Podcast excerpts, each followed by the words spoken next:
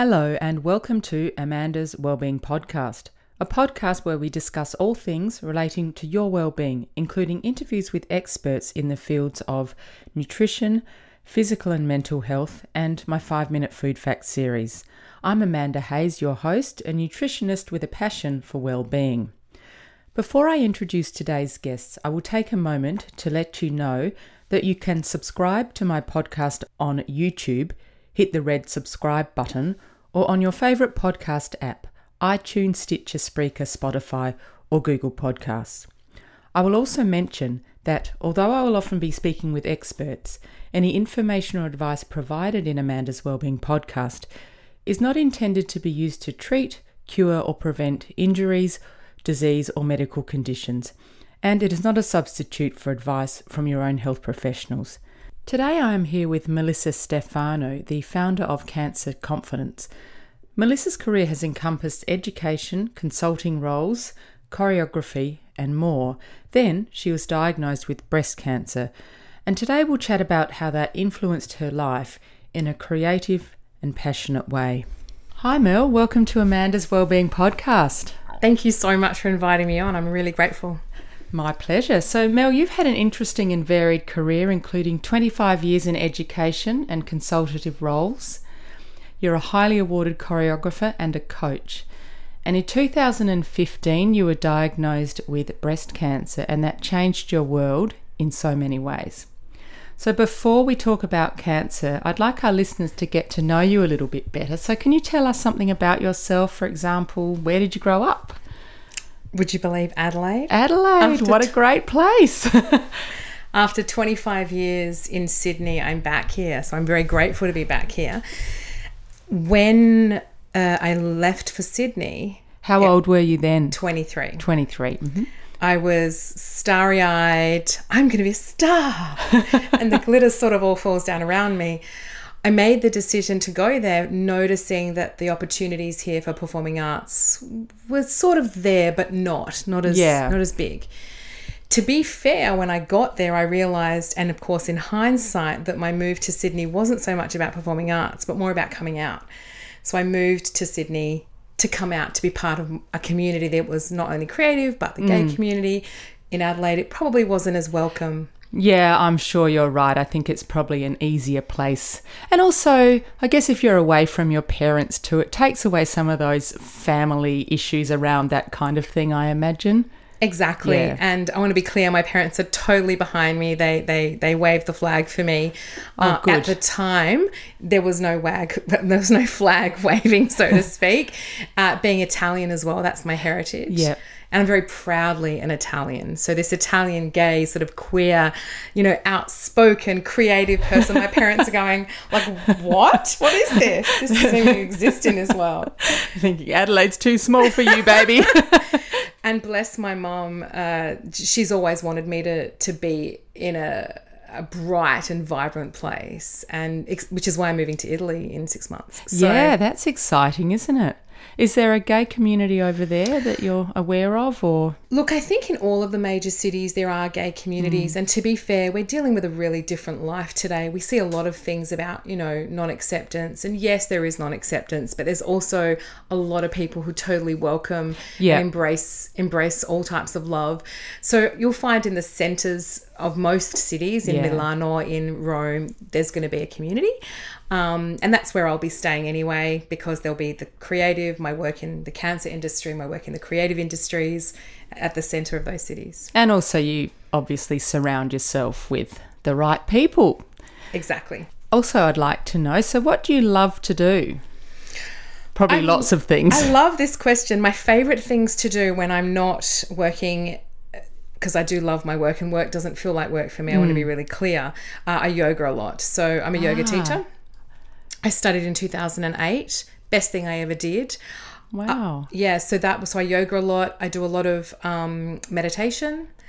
That's something that I adopted when I turned, or oh, it would have been easy 39 about now. And I just mm-hmm. went, there has to be a different way. Yeah, I agree. When the dance, the dance to me is a meditation and that had to sort of move and change based on how my body changed and I got tired and sore and mm. I just went crack crack So meditation is big for me. I often am down at the beach getting grounded.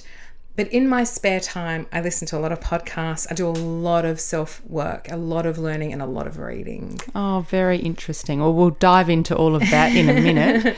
and because you're Italian, I have to ask this. Yeah. What is your favorite food? Oh my gosh, thank you for asking. so, I have to say, my favorite food, which grounds me, would be my nonna's pasta. Oh, yum. Uh, there is no, well, the way my mother does a vegan sauce, so I mostly eat plant based.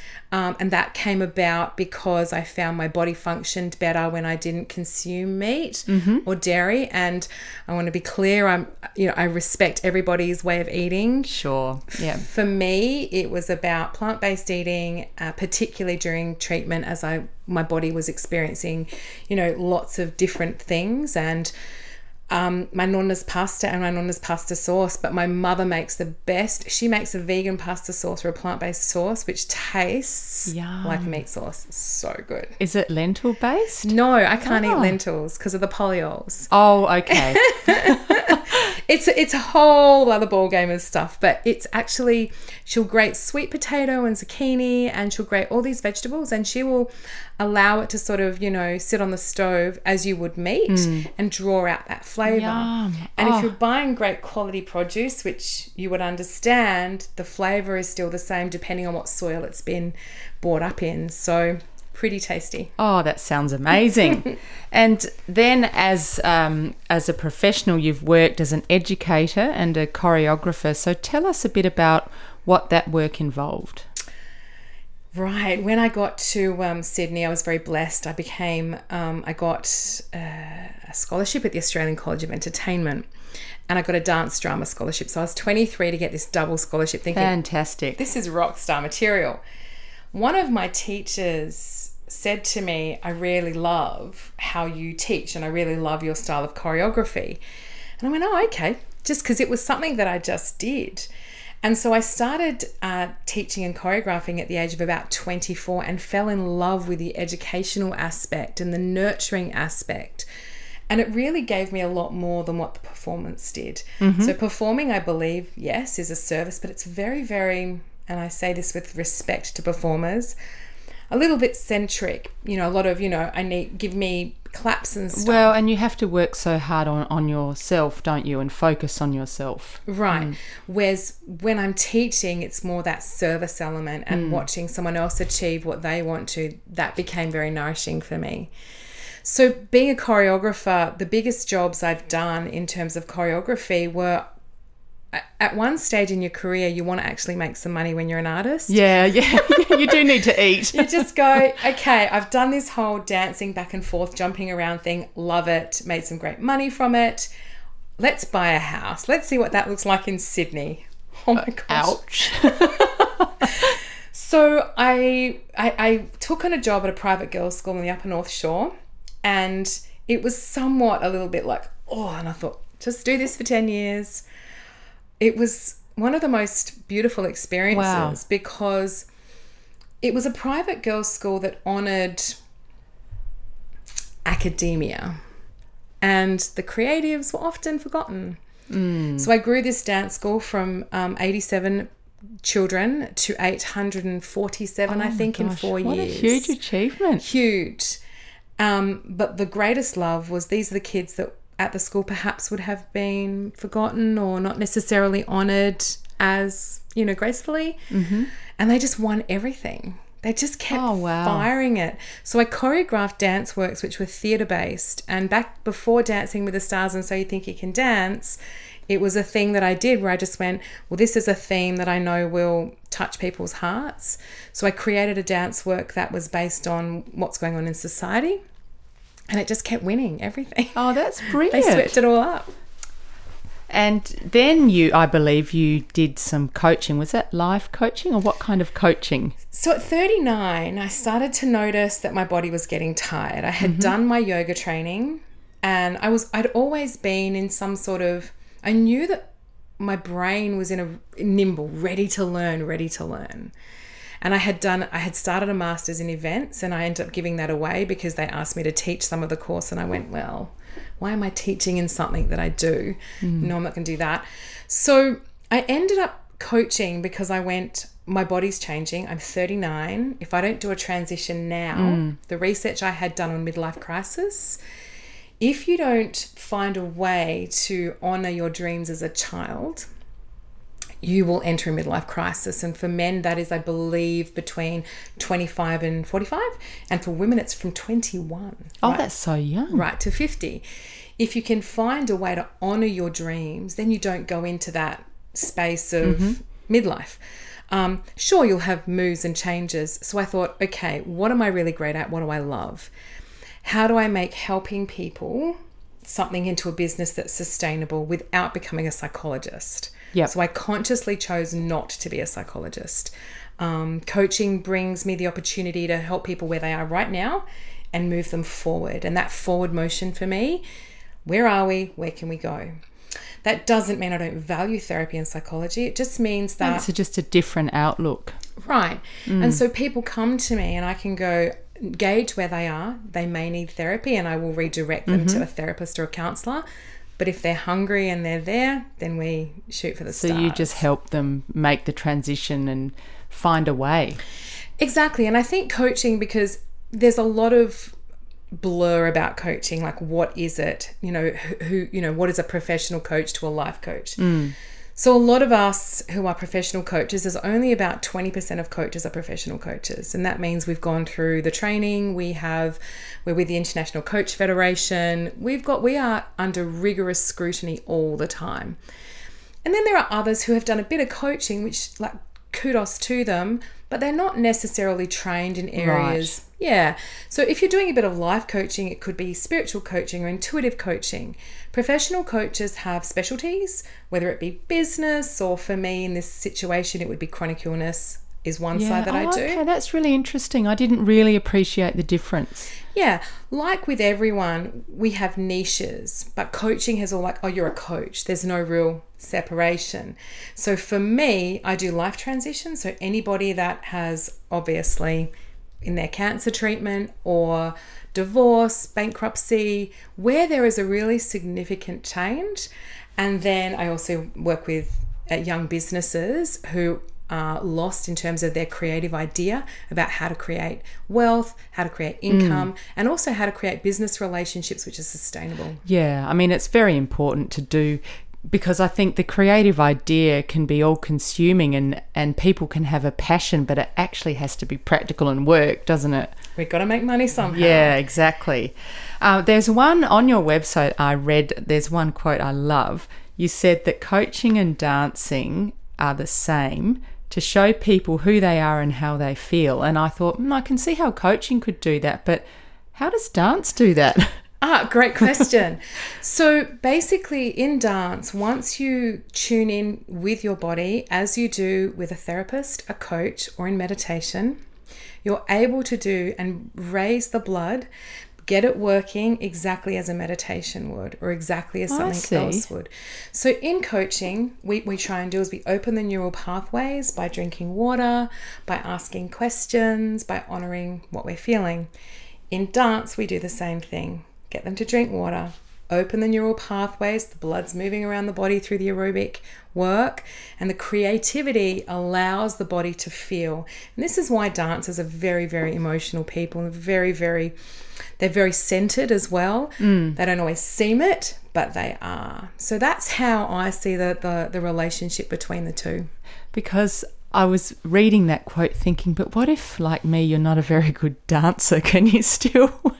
Can you still get a benefit from it? Absolutely. Well, in my other work, I write the quote, everybody can dance, just differently. Yeah. And how we hear music must be by our own choice. But what happens after the age of seven, which is our creative years, is people are not necessarily encouraged to pursue creative to creativity because it's not a good career, it doesn't make money. Yeah, it's such a shame. Everyone's got it wrong. Right. And so then I hear from people, but I can't dance. Well, no, you mm-hmm. can't do choreographed moves Yeah, that's true. that apparently look stunning to an audience.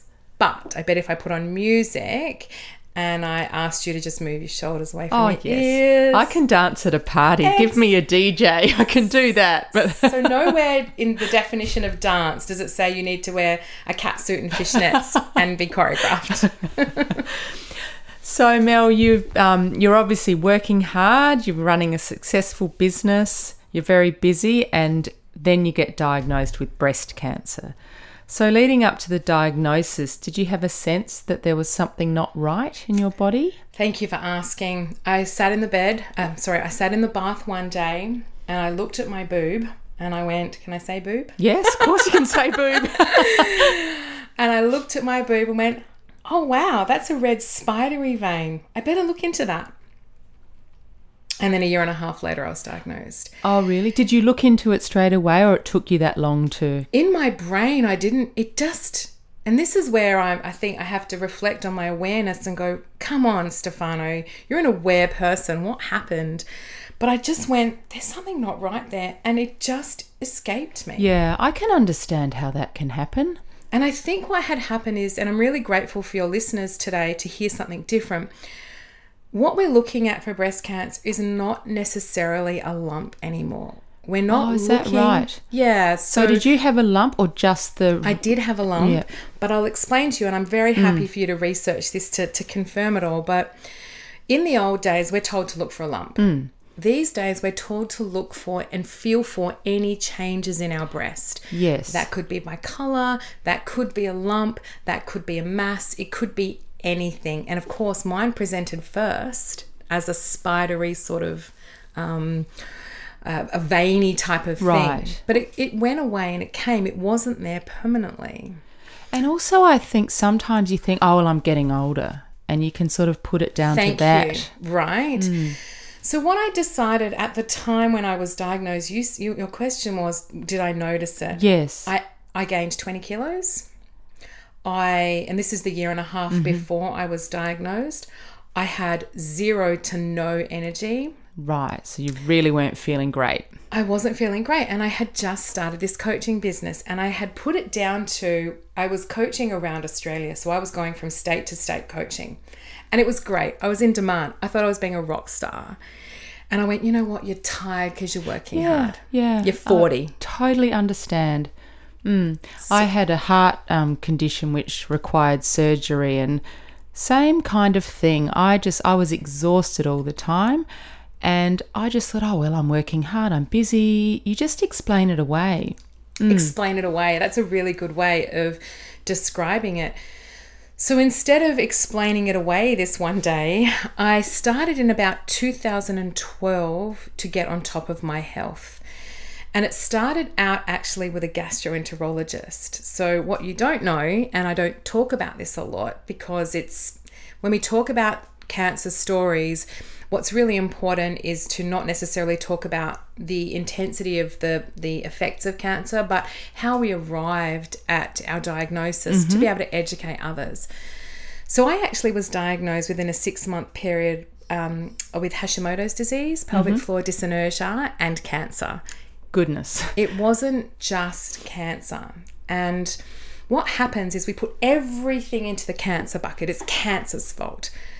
But Hashimoto's disease. It's an autoimmune. right? And the other one was pelvic floor dyssynergia, also an autoimmune disease. Is that right? Okay. And autoimmune diseases, apparently, and don't quote me on this, coming twos, and so there's two of them. So first, I was diagnosed with a hash, um, the pelvic floor dyssynergia, then the Hashimoto's disease, and then the cancer. Right. So you something your immune system wasn't working properly, was it? Clearly, And also, um, you said you put on twenty kilograms, so that's a thyroid issue. yeah. And to be fair, at the time, I was not a smoker, and nor am I a smoker now. I hadn't drunk alcohol for seven years, and I hadn't So it's not adding up, is it? And when people, and this is why I'm really grateful, I think that we can attribute a lot to our food, but there are many other factors. And we, when we start to hear that don't eat this and don't do this, and like we just have to just chill a little bit Yeah. and talk to the professionals who we trust and be okay because I wasn't a drinker, I wasn't a smoker. It was an estrogen receptive cancer. Right. It was estrogen. yeah, that's not what you're eating or not eating. No. Um, do you have a history of breast cancer in the family? Yeah. So my great grandmother had breast cancer, but that's it. Right. Um, and so not your mum? No, obviously everybody got tested, and um, no one no one had had breast cancer. But once again, it's estrogen receptive, so we all have estrogen. Yes. It's when the estrogen, um, and the only, I mean, I I don't like to formulate opinions or speculate.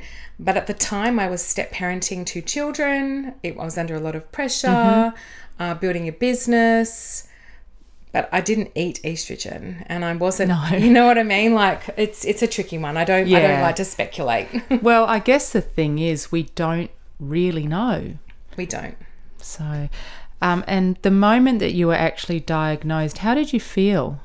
Were you shocked or were you numb or? It's interesting that you've said those two words. How I felt in the moment was I wasn't expecting that. No. Now, that's because I've trained my brain to think differently. So, Elisabeth Kübler-Ross teaches us about the stages of grief. Hmm. My research about the stages of grief is that they were meant for people who were dying, not for people who were just being diagnosed with cancer, who were going to live. So, when someone immediately hears cancer, they use this language because that's all we know. Hence, with cancer confidence and the work I'm doing, I'm changing the language. Yeah. So in the moment for me, it was okay, I wasn't expecting that. Because I know to use any of that other language in my head was going to mean that I was going to fall into a whirlwind of mm-hmm. craziness. Yes. And I couldn't afford for my brain, my body, my heart, my mind to go there because for the first 30 days of diagnosis, your brain is like a trapeze. Doctors don't know what's going on in 30 days. They've got to do the testing. We've got to stop. We've got to we've got to stop the googling, stop the looking for it. So I did. I just switched off all my social media, Wow. kept my head in the game, and just went, um, this is what I'm going to do. And that is to not focus on what I cannot control and focus only on what I can um, manage. Wow, that's amazing. What what presence of mind to to do that at that stage. I think the coaching helped, like Yeah. knowing all that work about language and neuro linguistic programming. That's so I got to acceptance of my diagnosis and I got to acceptance of possibly the idea of death by day three. Wow. Well, that's a very good um, segue into talking about cancer confidence. And you, you mentioned the language around cancer. So it's very common to hear hostile and warlike metaphors like, you know, battle with cancer, fight cancer, survive cancer. And that's really what you wanted to change, wasn't it? Thank you. So, Yeah. so tell us about how how you decided to change that. In, in other words, how cancer confidence came about and what um, you're trying to do. Thank you. Firstly, I want to say that people, however anybody approaches their cancer experience, I respect it. If you feel that the war metaphor and fighting and winning and battling and having superpowers and being empowered by by hate and, and fighting, I don't want to disrespect anyone's mm. views, your listeners' views. All I can say is that based on the research around the world, we are trying to find peace and calm in everything else. Yes. But somehow in cancer, we are still fighting. And I'm wondering when we speak to the children who are getting diagnosed, we are not telling them to fight. We are telling them, go and play, have some fun, mm. enjoy yourself. But adults, we're saying, you can fight this, you can beat this. So when people started coming to me and saying, Kamel, you can fight it, you can beat it, you'll win, I know you can, You've, you're so strong, you're one of the most brave people I knew, I was starting to feel anxious and depressed and my heart just flung open and I all I could think of is does it mean that if I don't beat cancer, if I don't fight hard enough and I die from cancer that I've lost and I didn't work hard enough? It's a huge amount of pressure, isn't it? And I vowed on that day that no one that comes anywhere near me will ever feel like they didn't work hard enough or fight hard enough. And that's why they didn't beat cancer. So, how did you then go about, if that's how you felt and, and people were talking to you in that kind of language, what did you say to them? Well, would you like the evolved answer or would you like the answers that I gave sometimes when I wasn't having an evolved moment? You can so, choose, Mel. in an unevolved moment, one woman said to me, um, I was, and I and I I'll paraphrase a little bit. This is a bit of a story I had. So I'm in the shops in a beautiful suburb in Sydney called Mona Vale, and I was bald at the time. And she looked at me and she went, "Oh my gosh, you've got the loveliest shaped head." And I said, "Oh." Okay. Smiling. She went, I couldn't do that. You know, I, when I had cancer, my hair was, I had to wear a wig and I didn't. And she's flipping her hair around. I'm like, oh, okay. And then she said to me, well, that's why you, you can, don't have to wear a wig is because you've got a beautiful shaped head, head. And I just went, and I said to her, actually, I have really great confidence, but I give good head. Is it the same thing? and she was offended and shocked and laughed. But you get really sort of frustrated with the way people push themselves onto you yeah. and their stories and, and it becomes opinions. about them. so not one of my finest moments, and I'm not proud, but it was very funny. um, it did teach me in that moment that I, I thought to myself, well, if someone like me who has got my head screwed on most of the time is reacting like that, what how are other people reacting? Mm. And I mm. can tell you based on the people I speak to, they just avoid going to see people.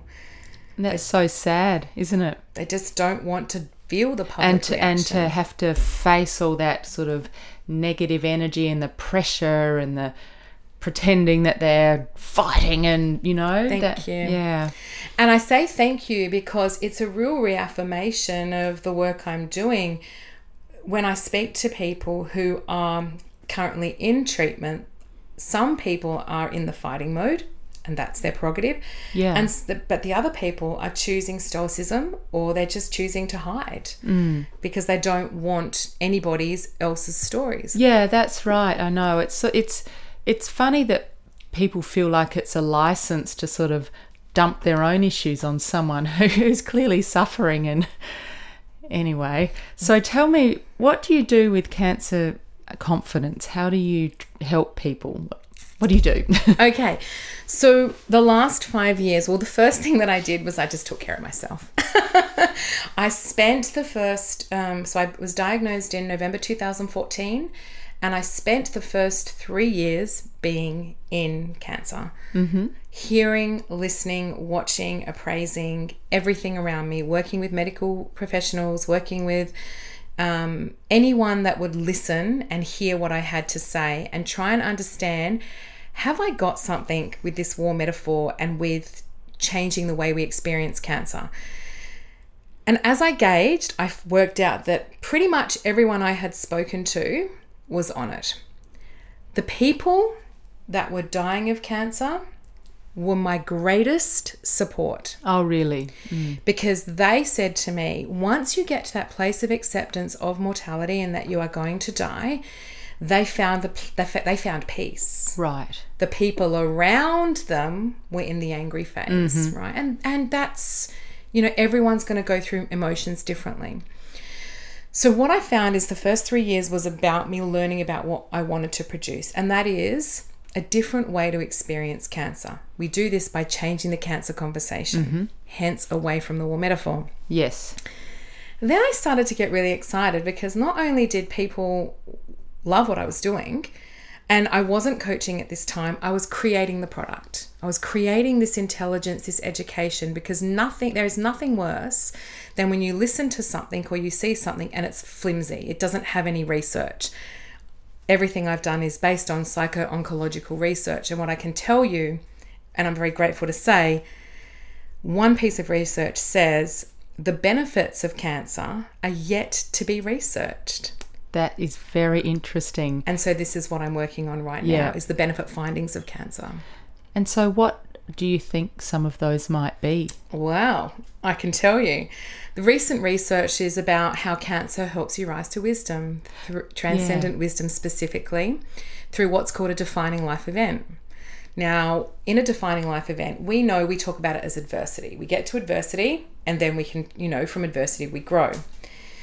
It's a little different. A defining life event, there are three ways where people are approaching it. One is is they go, ah, whatever. They don't really care. hmm Don't change or mm. 64% of people are saying, well, hang on. And they start reflecting back on their life. But this is for people, anyone in a defining life event, not just in cancer. But we must have this defining life event to get to this point. And the 10% of people who see it as a moment of grace. So then they're the people who are going, okay, bring on this life event and then and let's not only grow from it, let's create something bigger and better from it. So when I started the research on the benefit findings, I went, okay, so I'm going to go to the cancer industry and say, this is why cancer is a a lifted experience and there are upside effects to cancer and this is what they are. Wow. So that um, I haven't heard of anyone else doing that, Mel. So you really are at the forefront here, aren't you? I am looking deep and hard at Yeah. organizations all over the world and I'm noticing that most cancer organizations who are not for profits are doing sort of a little bit of a dance to the side, you know, with mental health, or they are, uh, it's a bit of an add on for them about confidence. But is anybody specifically saying, here is cancer and let's do something with it? No. And so, if you're engaged by um, a cancer organisation, what do you offer to them?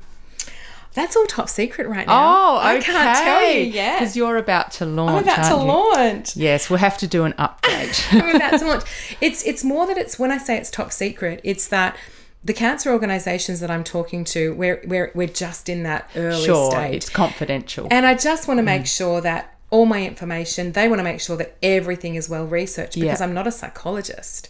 So for people to go, this chick's doing something really cool and really different.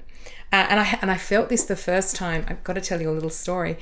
Um, Five AA in Sydney, actually, I think it was Five AA. Uh, they were amazing. They rang me and they told me all these. They they talked to me and they said to one of the doctors who was on, well, what do we do if we don't use this war metaphor? And they rang me and said, well, what do we say and what do we do? And I gave them, and they said, you're a really cool chick. I then rang the doctor, and he said to me straight out, well, you're not a psychologist, so we won't talk to you. oh, what And a narrow went, view. Oh, that was a bit sad. And I went, oh, listen, buddy, that's okay. I sort of get it. But I understand, look, the medical model has to run like the medical model.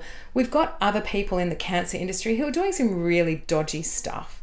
And I have to now repair all of that stuff and do all my research and make it creative and beautiful and fun and exciting so that people can see. So it's that's why it's taking me so long Yeah. to launch. So basically, there's credibility at the core of this. Absolutely. And you're building the creativity on top of it. Absolutely. Yes. What would you advise, or what would be some advice you would give to people who are diagnosed with cancer? And Beautiful. I love this question. I get asked it a lot. The first thing is Google nothing. yeah, I've heard people say that as well. off of Google. You- I would say that for any disease. Yeah. yeah, get off of Google. There is nothing about statistics that you need to know right now. If you want to increase your anxiety and increase depression, then Google. Okay? Because nothing you can find, even if you go to the World Health Organization, who I 1 million percent back, there is nothing that you can find in the first two days of diagnosis online that's going to help you. Mm. The first that's the first thing. Get away from Google. Replace the googling with therapy, counseling. Or eventually download my program and start with me. But the reason I've created the programs that I'm creating in Cancer Confidence or Cancer Freedom or Cancer Wisdom is because they're a 30-day program. They're the they're as cheap as chips because I couldn't sustainably charge people too much during cancer because I know how much it all costs Yeah, I bet. Mm. right? So my $29 price tag is because I needed it to be affordable. It's a bit like a gift. In fact, it would be a nice gift. It's a nice wouldn't gift. it? It is to give nice someone gift. who's going through it. Yeah. And it wasn't until the 119 people, my business partners, where someone said to me, You know, you've got 119 people supporting you on this. And I went, Really? Isn't it just? They went, No, Mel. And I went, Ah, oh. it's when they, I went, Okay, I've got something here. And what they were most passionate about is that this was an affordable product that took no time to consume because in treatment and or in surgery or no matter where you are in your phases, you just got you don't have the, the time or the energy. Yeah. So you click on one thing and it downloads and it's 3 minutes of me. Wow. And you just do that every single day, a little bit like a meditation. That sounds amazing. Mm. The other thing that's really nice about that model is that it, it's not then only for you know an exclusive group of people who can afford it. It's for everybody. Everybody. Yeah. So it's not about affordability. Um, it's not about like you said exclusive exclusivity. It's about affordability.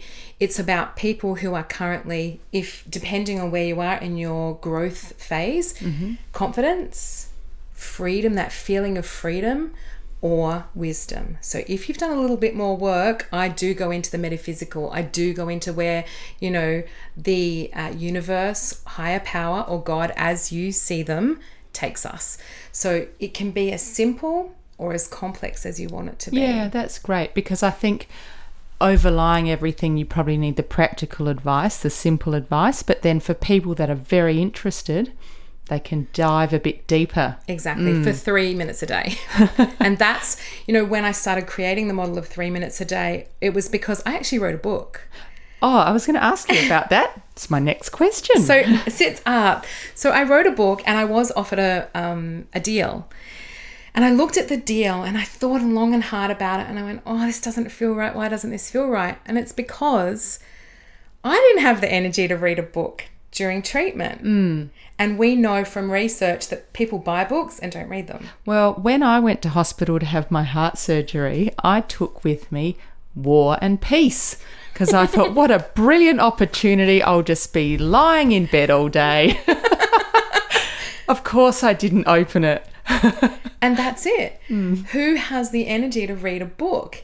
And and I'm not suggesting that we don't have energy. What I'm suggesting is based on how we're consuming information these days. We know that 3 to 5 minutes is a great time frame for people to take information in. Yeah. So I took everything out of the book and created the products. And then I think if it's 3 minutes, it doesn't mean it's only 3 minutes of your day because you can spend the rest of the day reflecting on it or it comes back to you from time to time and well, you don't get away with much in my product, so I will actually coach you.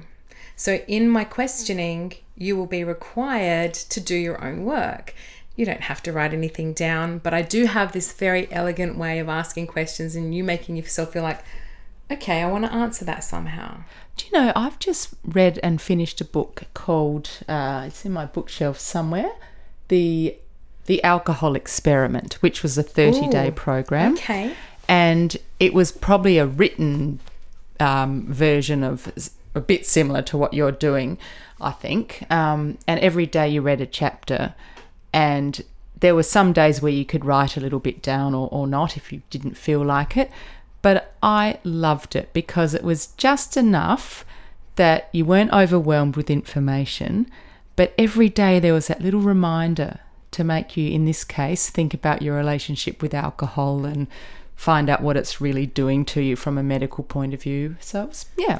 It's, it's a different model. And I didn't know, I mean, I think to myself, how did I even come up with the idea? And it was actually through a social media downloadable that I got the idea. And I just went, wow. Because social media, when you run a business, you think, oh my gosh, how am I going to fit that in as well? Yeah. Hmm. So I went and looked at the way this woman was doing it. And I went, wow, she's done a really good job. And I thought, I can achieve this. And that's when I went, okay, this has to be short bursts of love.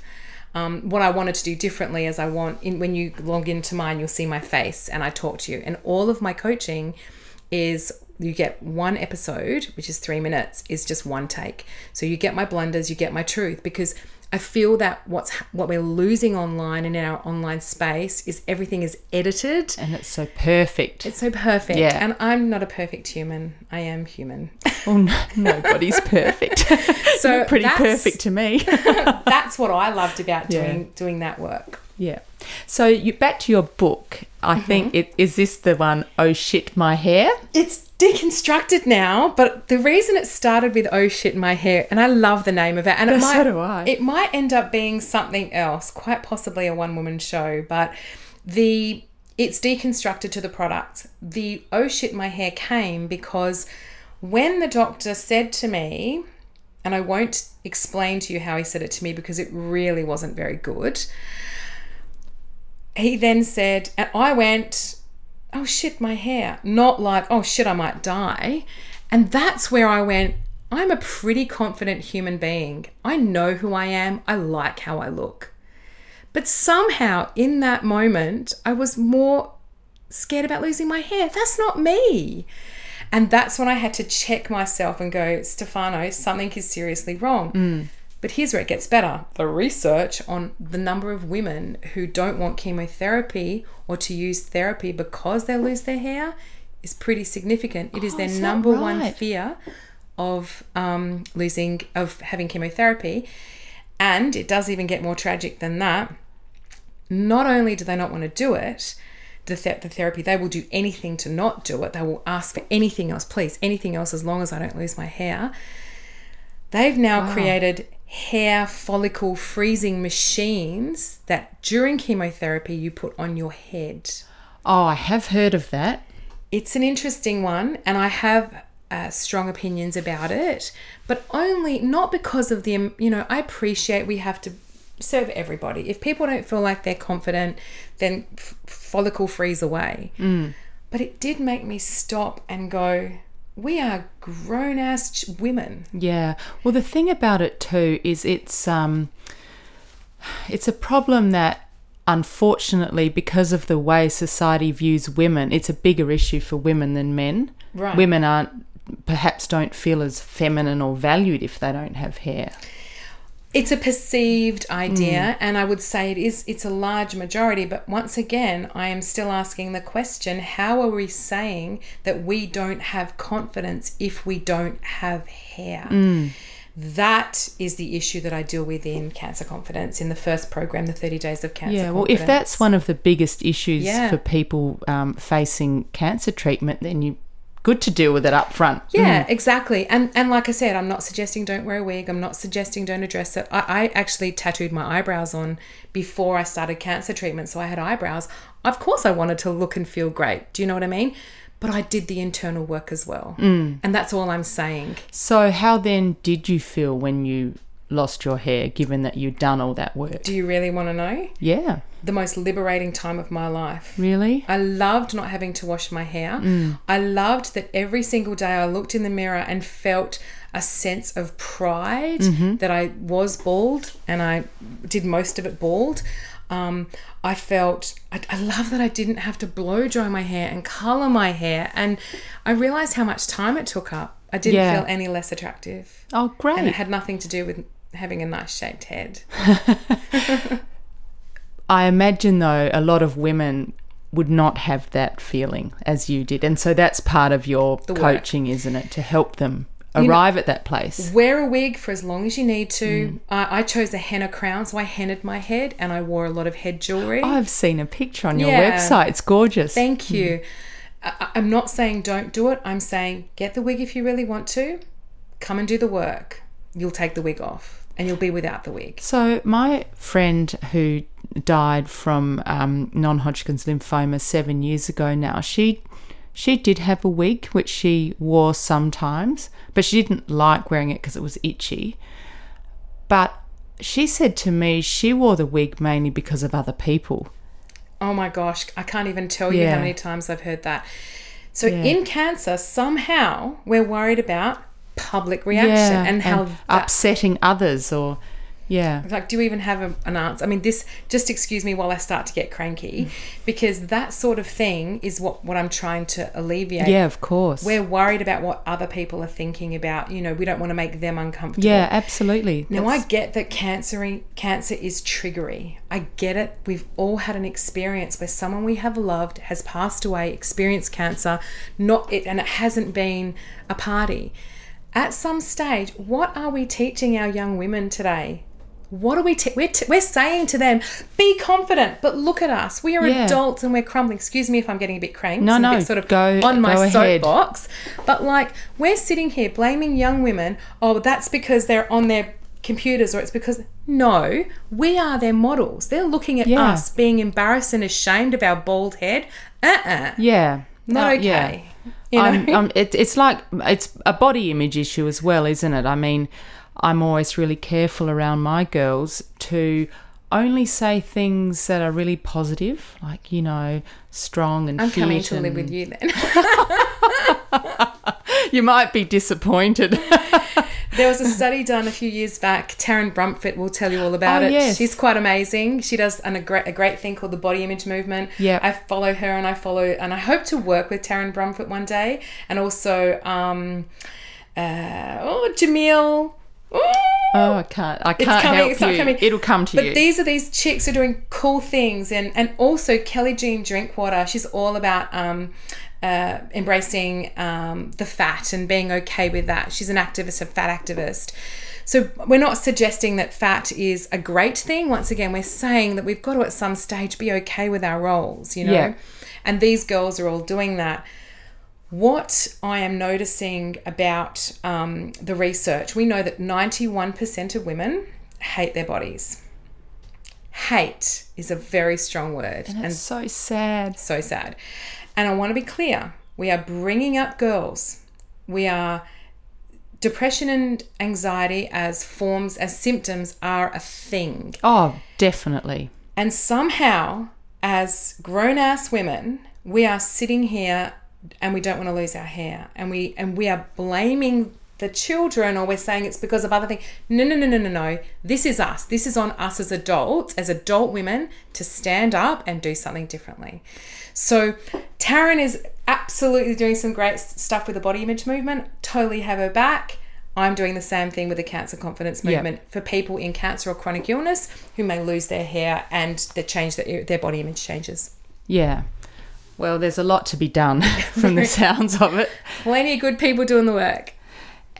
And apart from setting up cancer confidence and obviously being very passionate about what you're doing, how has experiencing cancer changed you, do you think? Hmm, I love this question. Well, I should possibly expand.